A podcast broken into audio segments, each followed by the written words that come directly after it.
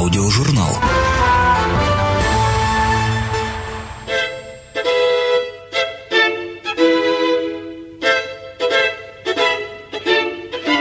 Я знал, что грядет тот, кто призван стать идеальным выразителем времени. Тот, чье мастерство не проклевывается из земли робкими ростками, а сразу расцветает пышным цветом.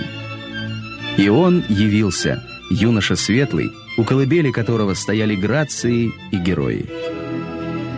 Этими словами Роберт Шуман в 1853 году возвеличил никому неизвестного до того дня композитора. Его имя – Иоганнес Брамс.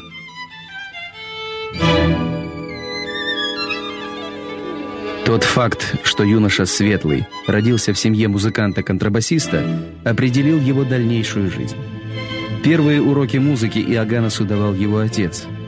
В 10 лет юный талант уже сам зарабатывал деньги, выступал в престижных концертах и даже готовился к турне по Америке. Но его педагог Коссель убедил родителей Брамса не спешить и отдать сына в ученики знаменитому преподавателю Эдуарду Марксену. Тот быстро понял, что имеет дело с необыкновенным дарованием. Сравнивая Иоганна с недавно умершим Мендельсоном, Марксен сказал другу, «Один мастер ушел, но другой, более крупный, идет ему на смену. Это Брамс». Отец позволил сыну продолжать учебу, но вечерами он все же заставлял 14-летнего Иоганнеса зарабатывать деньги – Болезненный подросток работал топером в душных и прокуренных кабачках Гамбурга. Позже Брамс расскажет своим ученикам. «Я сильно томился таким занятием. Я не замечал, как вместо танцев принимался играть Бетховена. Но пьяным матросам было все равно. Они плясали и под Бетховена». Иоганнес рос хрупким, страдал от головных болей и предпочитал не завязывать новых знакомств. Ему достаточно было мира музыки.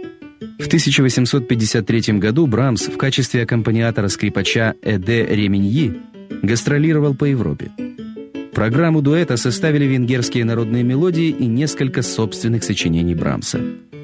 В Веймаре молодые музыканты нанесли визит Ференцу Листу. А в Дюссельдорфе Брамс познакомился с Робертом Шуманом. На следующий день Шуман записал в дневнике. В гостях был Брамс. Гений. Жена композитора Клара тоже отметила этот день. Сентябрь принес нам чудесное явление в лице 20-летнего композитора Брамса из Гамбурга. Это истинный посланец Божий. Иоганнес увидел в Кларе нечто возвышенное, вызывающее почтение. Супруга знаменитого Шумана и мать шестерых детей была именитой пианисткой и, кроме того, красивой и утонченной дамой.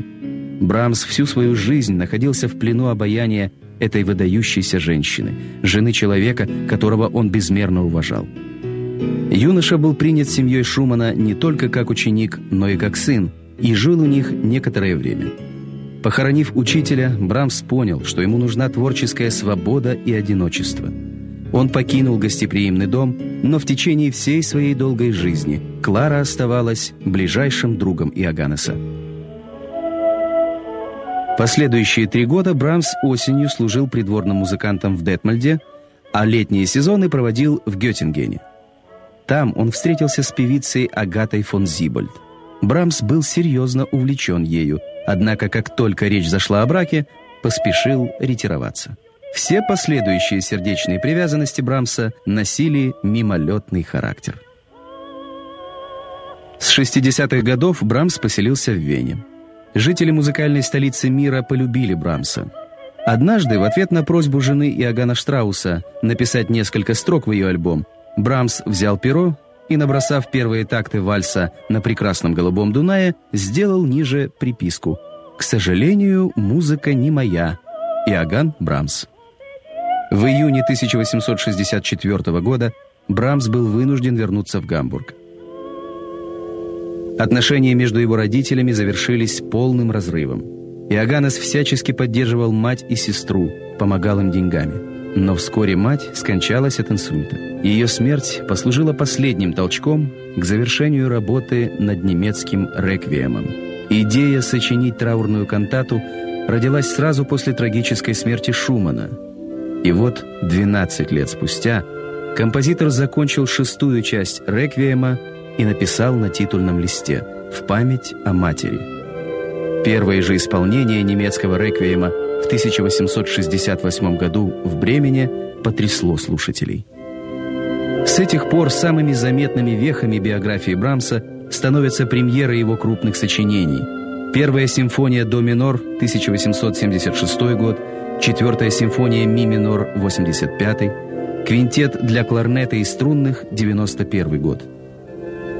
Наконец, Брамс стал настолько популярным, что получил возможность дать волю своей страсти к путешествиям. Он посещал самые живописные места в Швейцарии, Германии и Австрии. Несколько раз ездил в Италию. Его излюбленным местом отдыха стал уединенный австрийский курорт Ишль. Там в 1896 году он получил известие о смерти Клары Шуман, с которой его связывала многолетняя дружба. Через год Брамс скончался. Он никогда не верил в ценность своих сочинений. Часто спрашивал мнение маститых композиторов. По свидетельству самого Брамса, его первому опубликованному струнному квартету предшествовали 20 других, которые он собственной рукой бросил в камин.